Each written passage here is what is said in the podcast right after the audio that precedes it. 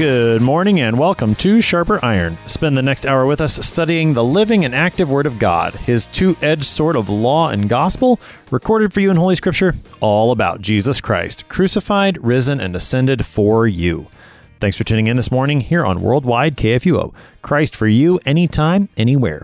I'm your host, Pastor Timothy Appel of Grace Lutheran Church in Smithville, Texas. Sharper Iron is underwritten by the Lutheran Church Extension Fund, where your investments help support the work of the Lutheran Church Missouri Synod. Visit lcef.org for more information. On this Tuesday, February 16th, we are studying Mark chapter 8, verses 1 through 10. A large crowd gathers yet again to Jesus. As they hunger to hear his word, he also satisfies their physical hunger in a marvelous way. To help us sharpen our faith in Christ as we study God's Word today, we have with us regular guest, Pastor Stephen Preuss. Pastor Preuss serves at Trinity Lutheran Church in Vinton, Iowa. Pastor Preuss, welcome back to Sharper Iron. Thanks. Good to be back. As we get started this morning, Pastor Preuss, help us with some context. We're beginning chapter 8 of the Gospel of Mark today. What do we need to know going into this text? Well, Jesus has uh, just done a, a wonderful miracle uh, in the region of the Decapolis. And so he has just uh, had a man brought to him who is deaf and had a speech impediment.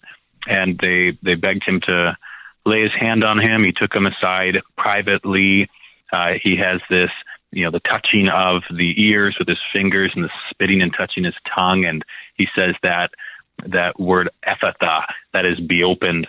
And the man's ears are open, his tongue's released, and he speaks plainly and uh, Jesus had just charged them to tell no one. Uh, he doesn't want things to be uh, spoken of in a way that aren't accurate and uh, that would prevent him from going to the cross uh, and doing what he's been given to do.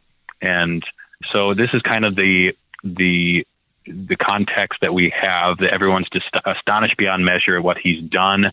They say those famous words, "He has done all things well." He even makes the deaf hear and the mute speak. And it's it's after this that we get our our reading for today. Let's jump right in then to Mark chapter 8 beginning at verse 1. In those days when again a great crowd had gathered and they had nothing to eat, he called his disciples to him and said to them, I have compassion on the crowd, because they have been with me now three days and have nothing to eat. And if I send them away hungry to their homes, they will faint on the way, and some of them have come from far away. And his disciples answered him, How can one feed these people with bread here in this desolate place? And he asked them, How many loaves do you have? They said, Seven. And he directed the crowd to sit down on the ground. And he took the seven loaves, and having given thanks, he broke them and gave them to his disciples to set before the people, and they set them before the crowd. And they had a few small fish. And having blessed them, he said that these also should be set before them. And they ate and were satisfied. And they took up the broken pieces left over, seven baskets full. And there were about four thousand people. And he sent them away. And immediately he got into the boat with his disciples and went to the district of Dalmanutha. That is our text for today, Mark chapter 8, verses 1 through 10. Pastor Preuss, the text starts with some words that we might be prone to skip over, but I think they're important. It starts with in those days. That sounds like a pretty familiar phrase from the scriptures. Yeah, it is, and it, it, marks off something that's that's very important about Jesus and what he's going to do. Um, and so we know that with these words, he's going to usher in his kingdom here on earth in some way. Uh, and this is going to happen among the Gentiles. And so uh, it's important to know that this is kind of a, a turn of phrase that does introduce uh, a very major event uh, in Jesus uh, showing forth uh, his kingdom here on earth. But um, also just the, the fact to kind of go back to the context that Jesus was in the Decapolis, um, which is the 10 cities literally, and this is an area that's uh, east of the Jordan River, southeast of the Sea of Galilee. And it's a Hellenistic area, heavily influenced by the Greek culture, and, and it's so it's it's a Gentile area. And so, with that in mind, what's actually happening here and what we're going to see and why it's introduced as in those days is proleptically, that is, uh, you know, before he actually does send out his disciples to the Gentiles. Jesus is going to kind of foreshadow that he is for the Gentiles. They are included in salvation by this event, uh, doing this miracle for them, uh, just as he had done for uh, the Jewish audience with the feeding of the 5,000.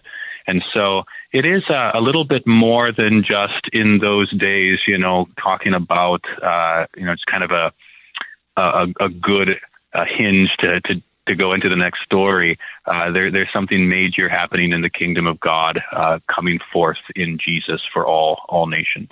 Uh, you mentioned that previously Jesus has done a very similar miracle, the feeding of the 5,000 in Jewish territory. Now he's in Gentile territory. He feeds 4,000 here. As we go through this text, and even as I was reading it just a moment ago, there's a lot of similarities that can be drawn between Mark 6, which is where the feeding of the 5,000 is recorded in this text, and Mark 8. There are those in the history of the, the Christian church and, and in the history of scholarship, I probably should say it that way, who have doubted whether these are two unique stories, but rather perhaps there's a, a doubling going on and, and they're the same. Pastor Preuss, why should we understand what happens in Mark 6 with the feeding of the 5,000 and what happens here in Mark 8 with the feeding of 4,000? Why should we understand them as two separate accounts? Right. There is a, a tendency uh, among what we call higher critics uh, who would look at this and say, well, they're they are so similar, and I mean that's something that you notice right away that uh, they must be the same event, and he's just using it for a different purpose, but it's really the same thing.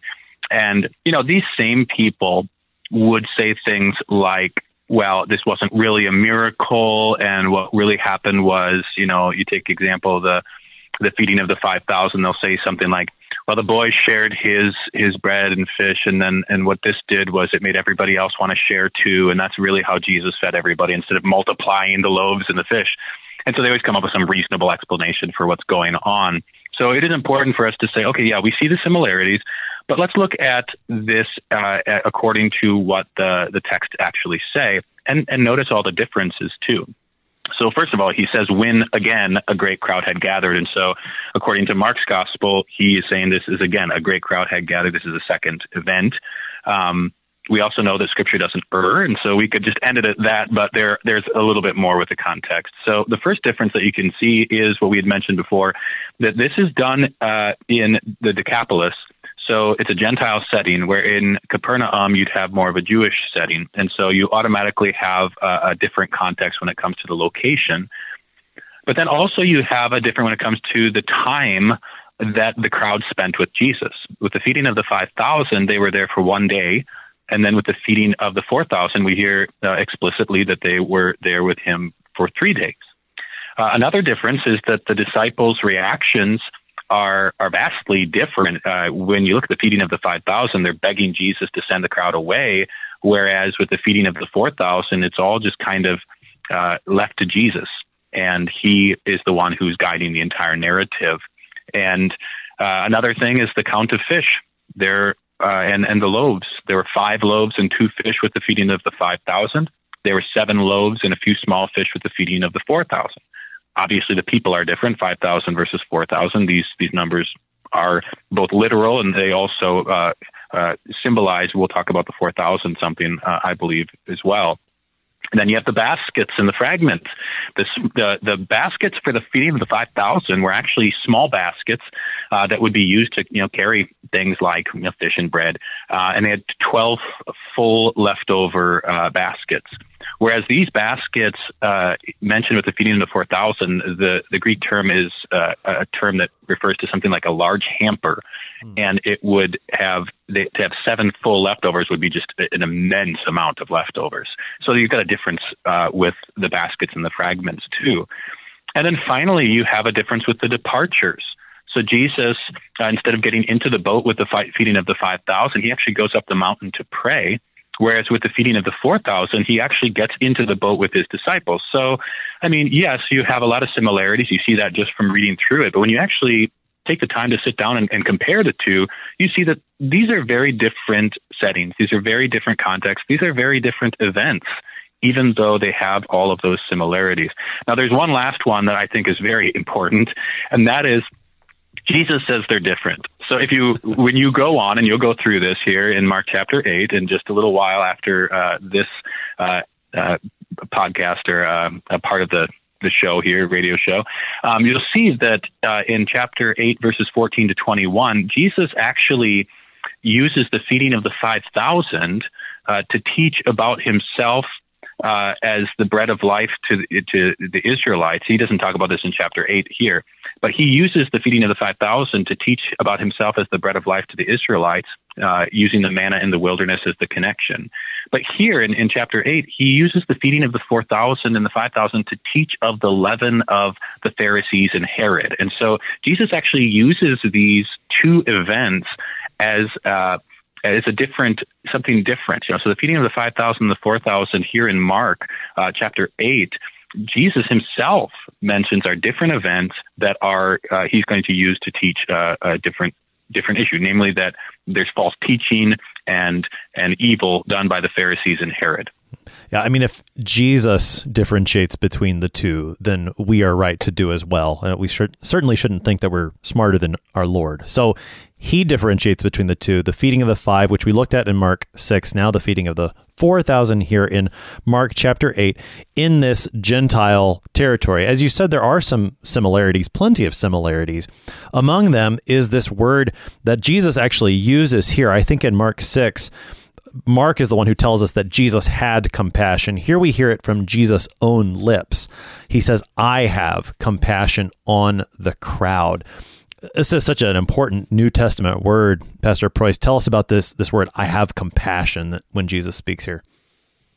Yeah, this splanchnizomai uh, in the Greek, it's kind of onomatopoeia. Uh, the word the word sounds uh, like what it is. It's this uh, deep-hearted, gut-wrenching uh, mercy and it's a it's a word of divine mercy, God's mercy. Jesus is physically moved, and uh, literally, it's it's to have his bowels yearn. Right, he so feels uh, the the pain of these people, um, and and you you see that in in the feeding of the five thousand, as you'd mentioned. Mark talks about it in relation to the spiritual need uh, of of a teacher. They need a shepherd. They need uh, they're the sheep of Israel, and and they, they they so need this teaching so that they are saved uh, and and know Christ aright.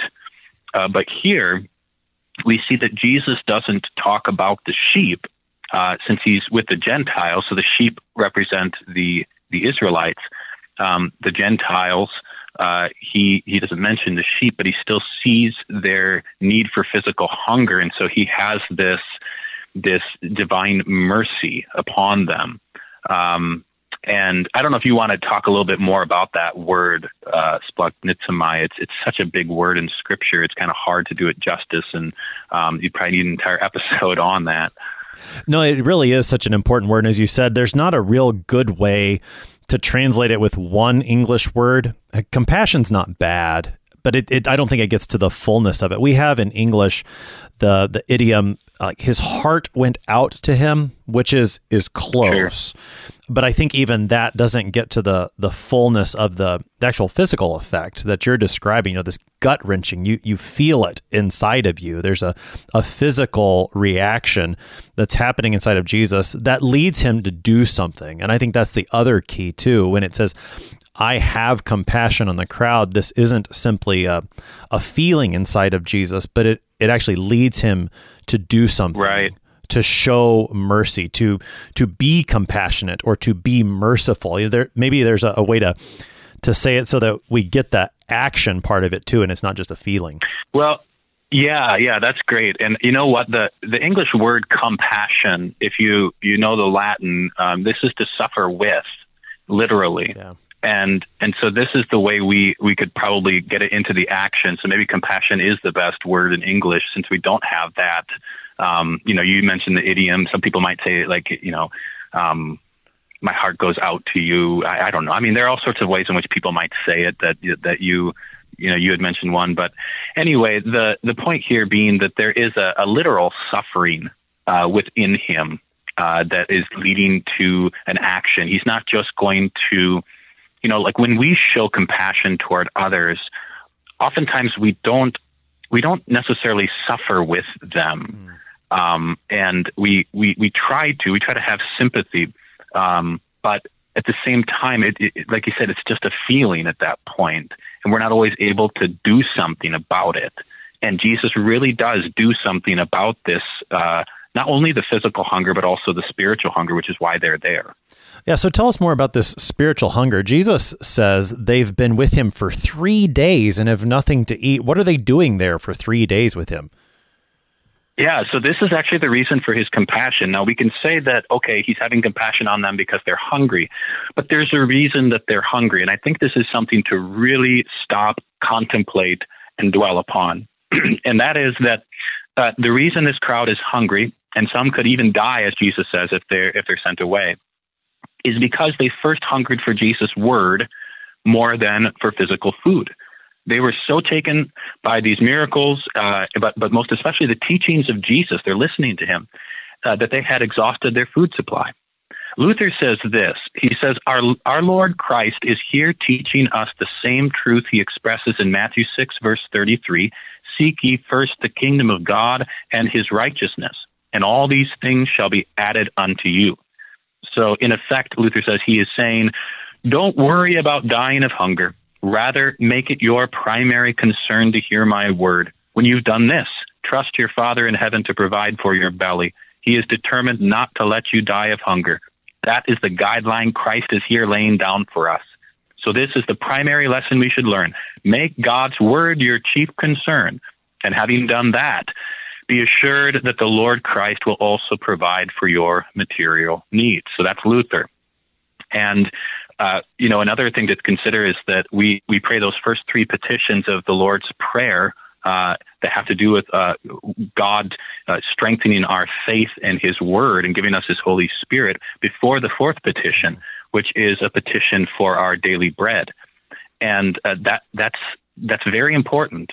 Uh, I would. I, the reason I want to dwell on this a little bit and contemplate it a little bit is that we are in the midst of this COVID crisis, and even if we weren't, but but we are, there is always a, a, need to teach God's people that the the, the most important food that you receive, uh, and, and maybe we would say then with, with COVID, the most important medicine that you receive in your life is not a, a physical one, but a spiritual one. Obviously with the, the sacrament we have that which is uh, the medicine of immortality and has the physical elements as well in christ's body and blood um, and, and is food for our souls.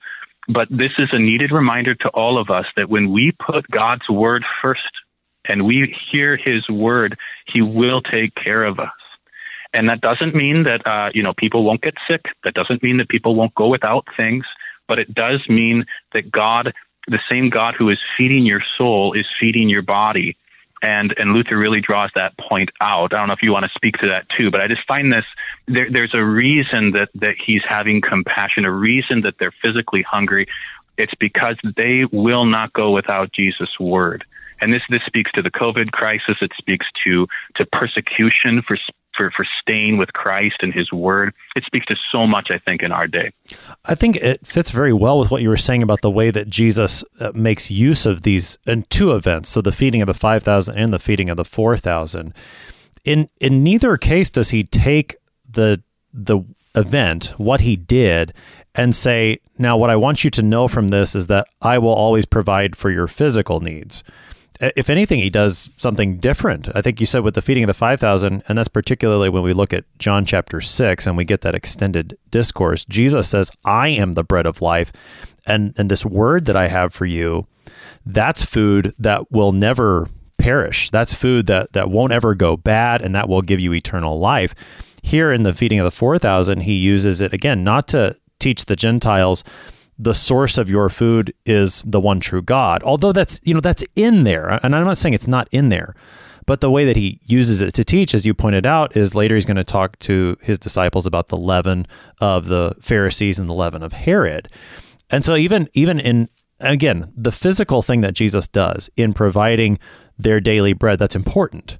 But God has God has more gifts. I mean, and the Lord's Prayer I think is a fantastic example that in the first three petitions, as you said, before we ever pray for our daily bread, we're praying about the holiness of God's name among us, the coming of God's kingdom to us, and the doing of his will among us. And then even after the praying of the fourth petition, we pray for forgiveness for our sins and strength to forgive others. We pray for deliverance from Satan's temptations and ultimately deliverance from every evil. It, sometimes I think it's very easy. The needs of, of this life and this body, uh, they're just right there in front of us all the time. And so those are the first things it seems that come to our mind to pray for. And again, that's not bad. The fourth petition is God's gift. But if we forget the other petitions, oh, we're just missing out all on all these treasures that God wants for us. Yeah, we are. And I don't know about you, but I mean, I I'm so emphasizing the the that God loves the creation, the material that yeah. He has made. You know, like the resurrection. You want to you want to accent the resurrection in the midst of death, so that people understand that the soul goes goes to be with Christ upon uh, death for a Christian, but that we're still waiting for the resurrection. So, I find myself, you know, really really talking about this because we're in this kind of gnostic world right now, and one of the problems we might have is that we we do forget that in this life God wants us to go without in our body to discipline our body to see so that our body understands and we are we, we teach our flesh and God teaches our flesh uh, that the soul is is what is really needs to be fed more than anything in this life. Um, and that if we had to choose between the two you know feed my body or feed my soul we should be told feed my soul is the right answer. Mm. and that, that that that you know yes most of the time you don't need to make a decision between those two things but there are times when you do. And uh, i think that i don't know i've just found that as a pastor i'm kind of jumping from one thing to other i'm trying to teach people how important the body is but at the same time also we, we, we do talk about the soul as as more important uh, when when we're talking about which which food, which medicine do we need more? I, I think we can do that. We can talk about how important the soul is and the need for the Word of God. We can do that precisely because of the resurrection from the dead. It is because I know that right. if this body dies, God will raise it. That gives me the confidence to to put my trust fully in the word of God because I know no matter what happens to the body, whether God provides for it now or he allows it to die now, he will raise it from the dead on the last day. I think those two things really go together. Exactly. That's perfect. So Jesus is is this is all there in Jesus' words as he's he's commending the crowd for their desire, their hunger for the word of God. He's he's going to put this before his disciples. You know, if I send them away hungry to their homes, they'll faint on the way. Some of them have come from far away. The scene is set, and it's almost like you know Jesus is throwing that softball to his disciples, ready for them. The hanging curve, you know, hit it out of the park, guys. And well, I'm not sure if they do. How can one feed these people with bread here in this desolate place? What do you make of, of the disciples' answer? Yeah, it's it's uh, it's one of those moments where you just kind of have to step back and ask, what? How did you not get this? Um, they they'd experienced the feeding of the five thousand. It's surprising to hear this reaction. I think upon first read, and uh, we will get to how this actually can be a good thing, but uh, I think to start with, we, we should probably just see this as the sin of unbelief, which we all have even as believers. So when you get through Mark nine, uh, you're gonna you're gonna talk about uh, how the the man uh, Jesus heals a boy with an unclean spirit, and and uh, we hear the father of the child say, "I believe, help my unbelief," and it's just a, a wonderful confession of how we are both the old man and the new man uh, as as believers who who do you know, trust in Christ, but still have that flesh around our our neck until the day we die. And so that's what's going on here with them. I would say, uh, had they seen bakers and fishmongers, they would have no doubt uh, said that they don't have any uh, doubt about the ability to feed the four thousand if they had enough of them. Uh, but seeing Jesus, they do doubt, and this is this is exactly what unbelief does. It looks at the the moment, and and you live by sight instead of by faith in Christ. uh, as Paul talks about in Second Corinthians 5. And uh, at the same time, though, I would say this that recognizing their own helplessness, which is what they're doing, uh, is really the first step in receiving help, uh, which is exactly what Jesus is all about and exactly what he gives. So I I do have a tendency to try to defend the disciples maybe a little bit too much. I think I got that from Luther in the Genesis commentary. Uh, but yeah, you, you, know, he just will defend and put the best construction on every single person, uh, even though you say, ah, I think that they probably were, were sinning there. But um, I think that's probably what's happening here too. There's unbelief, but at the same time, uh, Jesus, Jesus is so good to them in response, and they need to be in this helpless state in order to understand again what Jesus is going to do. Along those same lines of uh, defending the disciples, or at least trying to understand where they are, you know, we were talking earlier about how there are so many similarities between the feeding of the 5,000 and feeding of the 4,000 that I think it's very easy for us to say, look, you guys have already seen this. Why don't you get it? But there is an important piece of context that maybe comes into play. You can tell me what you think. They are in Gentile territory at this point and so and again you know it's hard to know exactly where you emphasize this but but maybe maybe we could understand him to say how can one feed these people with bread here in this desolate place such that there's a uh, maybe the fact that they're in gentile territory and they haven't fully grasped what what Jesus is going to do not just for Israel but for all people. Maybe maybe there's something there that's going on in their mind. I don't know. What do you think? Yeah, yeah, and I don't, I don't think you're really reading between the lines there. I think you're, you're using the text itself to guide you, and I, I uh, myself had not thought of that, but I think that that's very much within line with within the context of this text. Um, and so I, I would say that that's definitely a very good possibility since you know we are drawing out and we'll continue to draw out that this is Gentile territory. So yeah, I think so. All right, and so we'll keep seeing how the disciples react and what Jesus does with his great patience for them. Looking here at Mark chapter eight with Pastor Stephen Preuss. You're listening to Sharper Iron on KFUO. We'll be right back. Please stick around.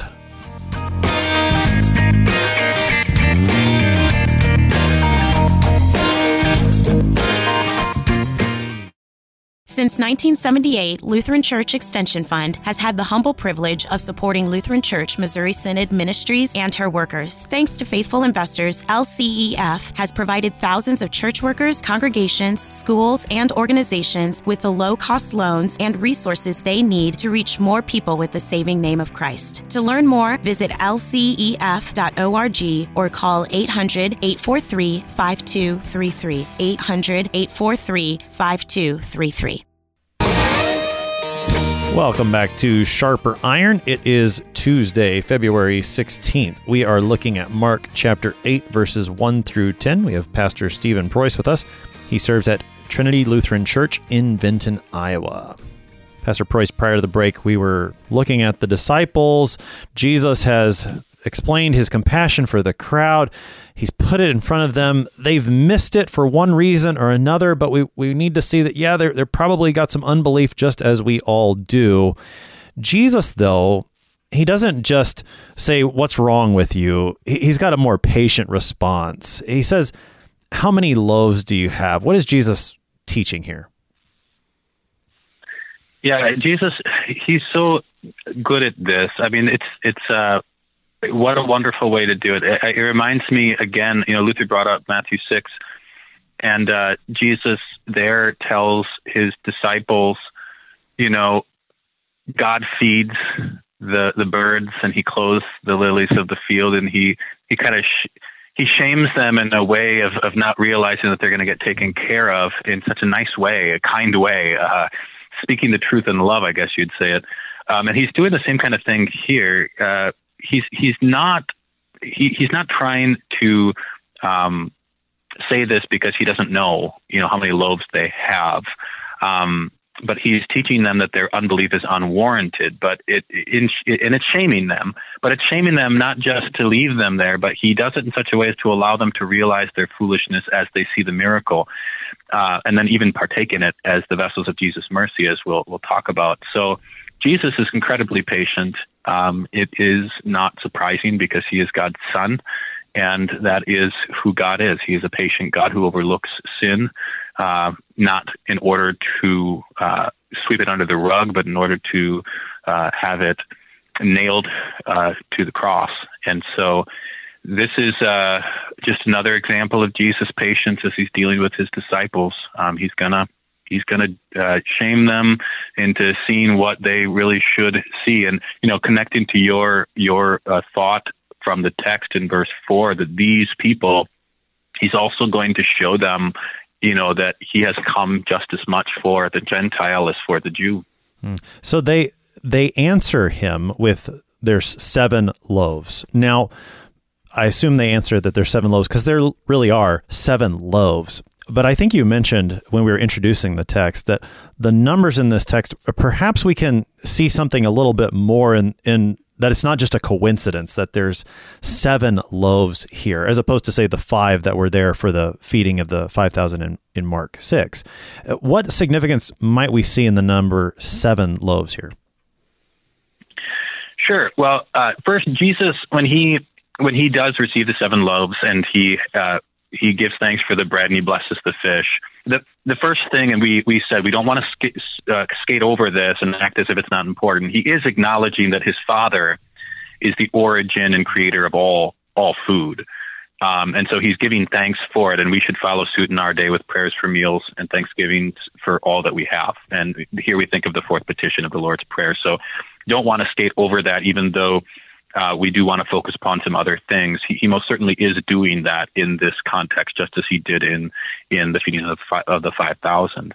But this number seven is uh, not only mentioned with seven loaves, um, but you also then have the seven baskets full uh, left over.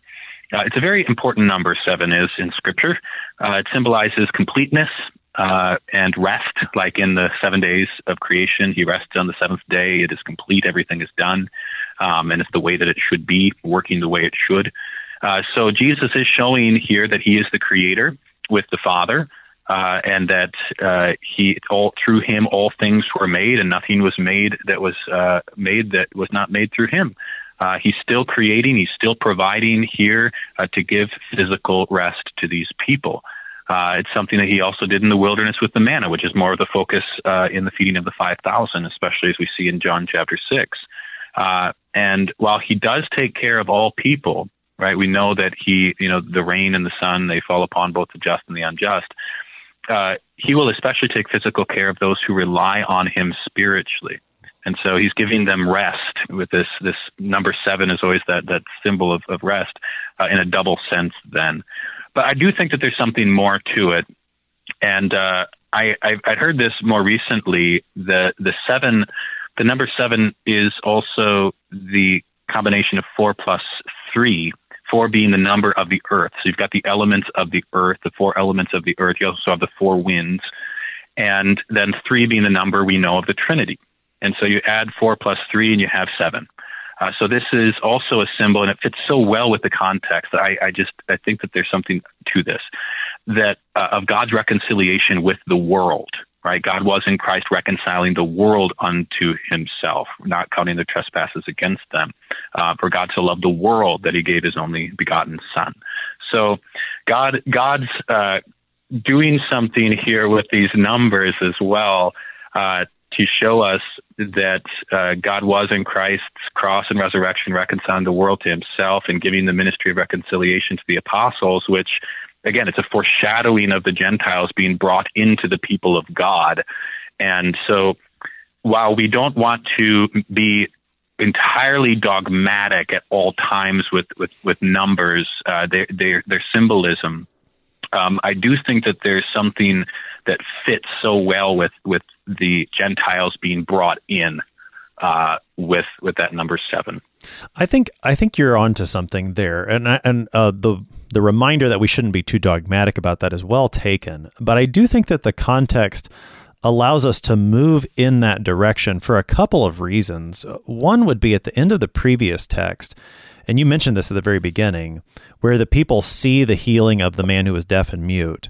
They say that he, Jesus, has done all things well. And that, that word yeah. there has done all things well. I do think harkens back to the the account of the creation. Uh, you know, where God over and over sees everything that He's made, and when He sees all of it, it is it is very good. In fact, so that we've we've got in the context this thought that in Jesus we're seeing a new creation, we're seeing the fullness of creation being remade. And also too, uh, along with that same thinking that in the in what we've been seeing Mark build up to this point, I think that this feeding serves as a, a climax of sorts where, you know, when he when he casts out the demon for the Syrophoenician woman, there's that sense, you know, he doesn't want anybody to know he's there. He's trying to remain hidden. He's unsuccessful. The previous text, he also is is charging, you know, don't tell anybody, although again, he's unsuccessful in that. But here with the feeding of the 4000, this is a very public event now. And so there's a a climactic nature to it, very similar to what happens in Jewish territory with the feeding of the 5,000. That the, these two feeding miracles serve as a climax of sorts of, again, that idea of fullness, completeness, all of which is, is also inherent in the number seven. Such all, all that is to say that while we don't want to be dogmatic about that, I think that the rest of the context invites that sort of reflection and conclusion that we see from the number seven elsewhere in the scriptures. Yeah, well put. Yeah, I totally agree. So you've got the seven loaves, and then before we get to because I think there's there's plenty in terms of the the verbs to look at and, and make me make some connections to other meals in the scriptures. Hint hint. the the matter yeah. of, of, the they ate and were satisfied, and and even the the abundance of it. You mentioned earlier that one of the differences between this text and the Mark six text is the baskets. These are really big baskets. So what what do we see in terms of the provision that Jesus gives here? Yeah, we don't want to. We don't want to uh, just go over this either without making a big point of it. That they are they're satisfied, um, and and with that satisfaction, uh, you know, Jesus is filling their hungry stomachs with food and their hungry hearts with Himself, as He has been doing for three days. And not only does He satisfy them, but then there's this abundance, and there's an abundance of food, and there's also an abundance of spiritual food of His Word um, and of uh, we know his his sacraments. So you think of, of Psalm 23, it's a beloved psalm uh, among the, the favorites of, of every Christian, that the cup runneth over. Uh, we cannot contain all the mercy and grace he has for us. Uh, and Jesus speaks this way too, you know, a good measure, right, that, that's overflowing. Um, and, and so he uses it in different contexts, but he's always trying to show us that that his where sin is, you know, grace abounds so much more. And and where where there's desolation, so much more is the lushness that, that Jesus brings um, to the point where if it's ab- abundant, if it's overflowing, it gives us this understanding of it's never running out. It's just always there and uh, it's a it's it's a fountain that's just flowing constantly. And there's so many images in Scripture that we can think of, uh, and it's also a pure gift. What are the people doing? They, don't deserve it. They're doing nothing to get it, but they're certainly benefiting uh, to the point of overflowing with God's grace in Christ, both both physically uh, and then then spiritually. Just a couple of texts ago, it was that Syrophoenician woman who came before Jesus, and you know Jesus said, "The children need to be fed first. You don't take the children's bread and throw it to the dogs." And she she says, "Well, yeah, but but the dogs get the crumbs." And of course, Jesus, you know, heals her daughter. The demon leaves her daughter. Here, I think you again you get to see the the finishing of of that. What does it mean to receive a crumb from Jesus? What does it mean that the yeah. that the Gentiles get the crumbs? You know, here you've got 4,000 men who are fed and then the amount left over is just astounding. This is this is what a crumb from Jesus looks like. And, and as you said, it's, uh, it's I never good. made yeah. I never made that connection before. Boy, that's beautiful. That's just that's exactly what Jesus does for us. You know, um, you know, we'll ask for something and he'll give us so much more um, and and what a, what a thought that is. So yeah, beautiful connection. So and then uh, trying to, to draw more connections here, and and we noted this with the feeding of the five thousand as well. And again, you know, we've got similarities here in the way that it's set up.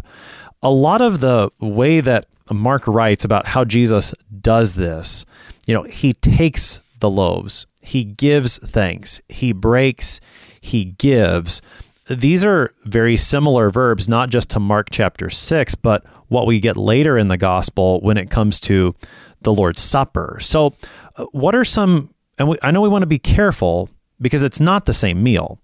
But what are some connections right. that we can draw between this feeding and what Jesus has given his church in the Lord's Supper? Yeah, I mean, there are debates on this, and you know that's why we don't want to be too dogmatic as far as um, what the intent here was. But but we do know this that if you read this and you're a regular uh, hearer of God's word and in the divine service, if you don't think of Jesus taking bread and when he had given thanks, he gave it to his disciples, you know, you automatically think of the Lord's Supper, the Eucharist, right? He giving thanks. That's what that, Greek word means. Uh, and he, he gives thanks and gives it to his disciples. So, uh, you know, this this is something that should give us a connection to the Lord's Supper, but not just the Lord's Supper, but also then the apostolic ministry, which is continued on in the pastoral office. Um, so you notice that Jesus uses the disciples, right? He he puts them in little groups, and then uh, they set the bread and the fish uh, before the people, right? Um, and so Jesus doesn't hold this unbelief against them, and and again, he's patient with them, but he actually then uses them as his instruments to take care of the Gentiles, right? So again, this is a foreshadowing of what they will do as apostles and a foreshadowing uh, for the church today that their work included distributing the word and the Lord's Supper as the bread of life given for the whole world, uh, as John 6, uh, Jesus says in John chapter 6. So again, there is a, uh, a, a connection here that shows Jesus preparing them uh, as they're distributing this bread and fish to the Gentiles for the, the ministry to uh, not just the Jews, but to the Gentiles uh, and to all nations uh, in, in our day too. Um, and so I, I, just think it's a it's something that we should mention. And again, there's satisfaction in an abundance, right? We know we have this. Uh, that's what the faithful today receive in the ministry of Word and Sacrament. And um, you know that God, that Jesus is preparing them uh, as He is in this three years during His ministry with them. Uh, I don't think we should overlook that. Again, with with all this you're going to the Gentiles too connection. Um, and and something that that they needed that lesson again and again and again. You remember Paul had to had to tell Peter that even mm. uh, even while they were were uh, going to the Gentiles. It was so foreign to them that this is what they would be doing, but that they would one day from their hands. And it's something I, I hadn't really thought of until I read Dr. Winger's uh, Ephesians commentary. That of course it should be natural to us to think that that you know the apostle Paul presided a, at an altar, yeah. right? Uh, these these apostles were were uh, preaching the gospel, of course, but they were also having divine services and they were distributing uh, the Lord's Supper. Uh, and so, uh, again, you you prefaced it well, but I think it, there is a, a, a thought that immediately goes into our heads of the the ministry of of word and sacrament uh, amongst God's people all the way to the Gentiles. You, you've been talking about the preparation that Jesus gives his apostles here, and I think that that fits well with what you mentioned back on the the first half of the program. We were talking about the disciples' initial question, you know, how can one feed these people with bread here in this desolate place? And and while we said, you know, there is certainly an element of unbelief there, you you said they're in the right place because they recognize their own helplessness. And I think that too is part of their preparation for ministry later on being sent is that they recognize, well, how does Paul put it? Is it in 2 Corinthians 3 or I can't remember, but our sufficiency is not of ourselves. Our sufficiency yeah. is in Christ. And it seems that that's happening here too, that the disciples have nothing to hand out other than what they receive from their Lord. Yeah, yeah, and you see it throughout. Uh, and we as pastors know this that our sufficiency is in Christ, and it's we are clay vessels that simply carry a treasure that is not ours. We didn't earn it. We did nothing to deserve uh, to have it ourselves, uh, nor to give it out. And every every pastor should remind himself of that. And here, the unworthiness of these disciples, and yet the patience of Jesus with them, and then says he still says, "Go go out." Or think of Peter with denying him three times, and then Jesus saying, "Feed my my sheep three times." He, he uses broken instruments that uh, need, you know, we are sinful and we need Christ. And we have Christ. He came to die uh, for us. and and for for all the world and the, the Gentiles included. And you know, when you when you see somebody, it's somebody for whom Jesus died, and it, it's a good reminder that Jesus is going to use you, uh, uh, one you know, for whom He died. Uh, to bring that to to them, uh, the, the gospel of, of Jesus Christ and, and and His supper to those who have been uh, instructed, and it's a it's a humble reminder to us as pastors. It's a good reminder to all Christians that, that God's using these men to bring his gifts to us. He uses instruments. And uh, we could probably e- expand that into into uh, the vocation of father and mother too, and mm-hmm. um, and talk about that. But you kind of get the point. He uses these broken instruments to bring his gospel to people.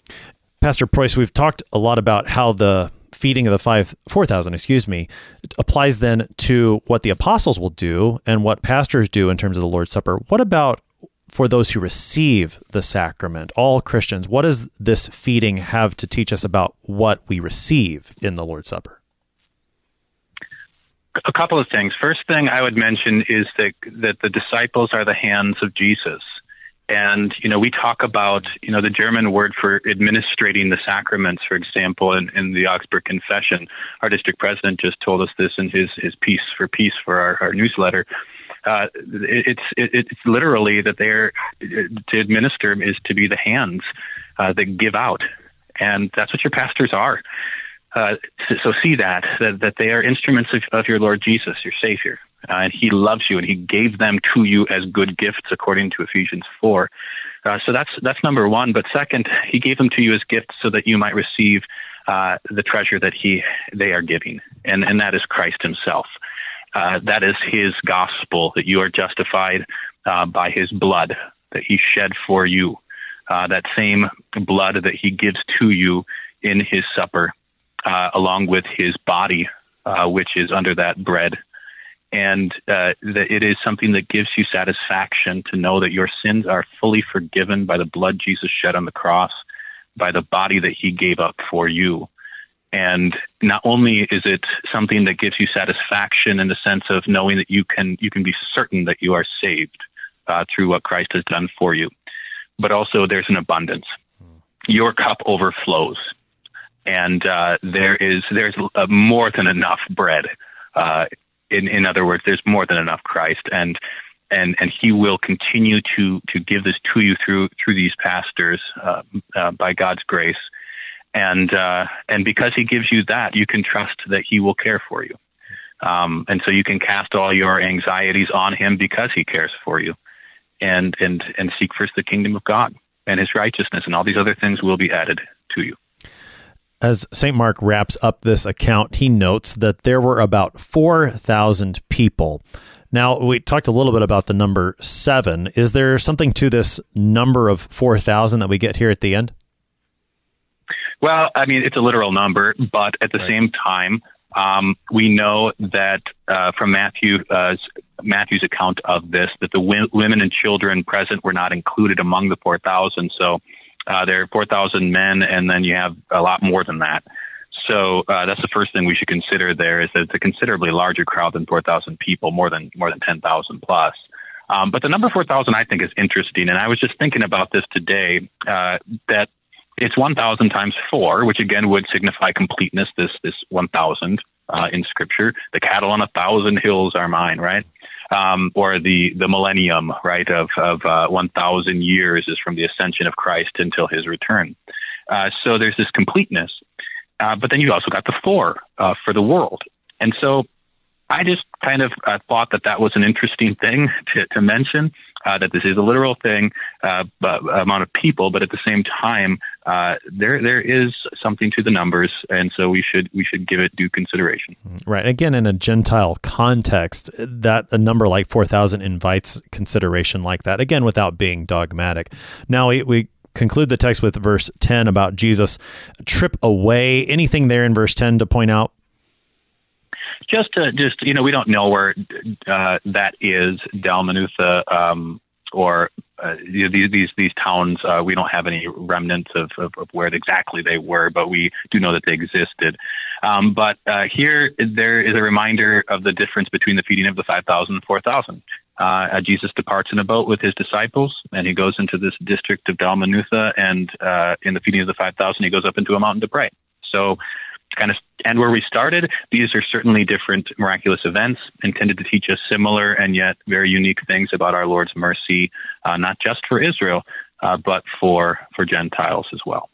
We've got about five minutes here to wrap things up, Pastor Preuss. At least uh, as part of that, one of the things that's been going through my mind and over a course of a couple episodes here is that as we and I mentioned this earlier that the two feeding miracles serve as climaxes of sorts that after a time of Jesus saying don't say anything he does these really public miracles in the feeding miracles and and particularly with this one with the idea of completeness and, and how we see some of the themes that have come out in the two previous texts really being brought to fruition here uh, what is it about these feeding miracles that serves as an appropriate climax of sorts of this revealing? What do they reveal about Jesus that is so important for him to be this public? Yeah, this is a, a very interesting thing you're bringing up here that I, I am just kind of going off the cuff here. Um, but I mean, when you think about the creation, when God was was resting, He had provided them with all the, the food that then they, they would eat, uh, and they'd be satisfied, and, and they'd have rest and peace, hmm. and they're living in paradise. It's all it's all accomplished, and and here you see Him again supplying them with the food that that gives them satisfaction and, and the abundance of it all. It, it's it's uh, foreshadowing of the paradise that we will have. You think about Isaiah 25 too of the the, uh, the the meal that we will have and the feast that that will come. Uh, there's a sense of of this this uh, what we call the we should always have this eschatological horizon in our lives, meaning that we should always be thinking about the end times uh, when when Christ returns to bring us into the paradise. This is our hope. We are we are looking for the resurrection of the dead and the life of the world to come. And there, there's this uh, foreshadowing. Then I would say, uh, even even though you call the climax within the story itself, uh, of showing the fullness of what Christ is is is doing. He's he's he wants to bring us to to that mountain uh, where we will. Uh, where death will be swallowed up forever, where where there will be no hunger, uh, there will be no thirst, and He'll wipe every tear from from our eyes. So I I can't think of any other climax in the story of Jesus, then the resurrection where we get to behold his face and feast with him forever. Yeah, I think that's a fantastic comparison that you're drawing at, at, what happens in the creation account and the you know the hearing of God's word that happened there for Adam the walking with God, the the eating that he provided for, and now Jesus has come preaching the kingdom of God is at hand. What does that look like? Well, it looks like to to eat to drink, to sit down, to recline at table with Him in, in all this abundance. I think that's a, a fantastic parallel. With just about two minutes here, Pastor Preuss, help us to, to wrap things up, summarize, give us the good news from, from this text. So, the good news from this text is that what was done for the Jews is also done for the Gentiles. Uh, Jesus fed the Jews in the feeding of the 5,000, and he did it because he loved them and he was sent to be their Christ. But he was not just sent to be their Christ and give them satisfaction and them abundance and be their shepherd, but he has he has made the Gentiles his sheep too. Uh, and he uh, we we eat more than the crumbs. I love that connection to the Syrophoenician woman that you know she's eating the crumbs, but when you eat a crumb from Jesus, boy, you are fed uh, to the fullest and we we are included. We are are the Gentiles, uh, uh, the nations to whom uh, our the apostles were sent by our Lord in order to bring us into the kingdom of God and to uh, satisfy us with with uh, the peace and rest that only Christ can give, the bread of life Himself. And uh, thanks be to God that He is not somebody who's discriminated against any person. He sees us all uh, as sinners in need of a Savior, uh, and He sent that Savior, Jesus, uh, who has compassion, that that that, that deep-seated uh, divine mercy and churning within His His own bowels for the sake of us, and to the point where He not only feels compassion, but in His passion, His suffering, He shows us His deep love for us uh, and and and for the whole world, Jews and Gentiles included. So it, it, in the end, it does lead us all the way back to the cross and resurrection of Christ. Uh, it's always pointing us uh, to to Him. Pastor Stephen Preuss is the pastor at Trinity Lutheran Church in Vinton, Iowa, helping us this morning with Mark chapter 8, verses 1 through 10. Pastor Preuss, thanks for being our guest today. Thank you. I'm your host here on Sharper Iron, Pastor Timothy Appel of Grace Lutheran Church in Smithville, Texas. If you have questions about Mark chapter 8 or any of the gospel according to St. Mark, send an email to kfuo at kfuo.org. It's always great to hear from you. Thanks for spending the morning with us. Talk to you again tomorrow.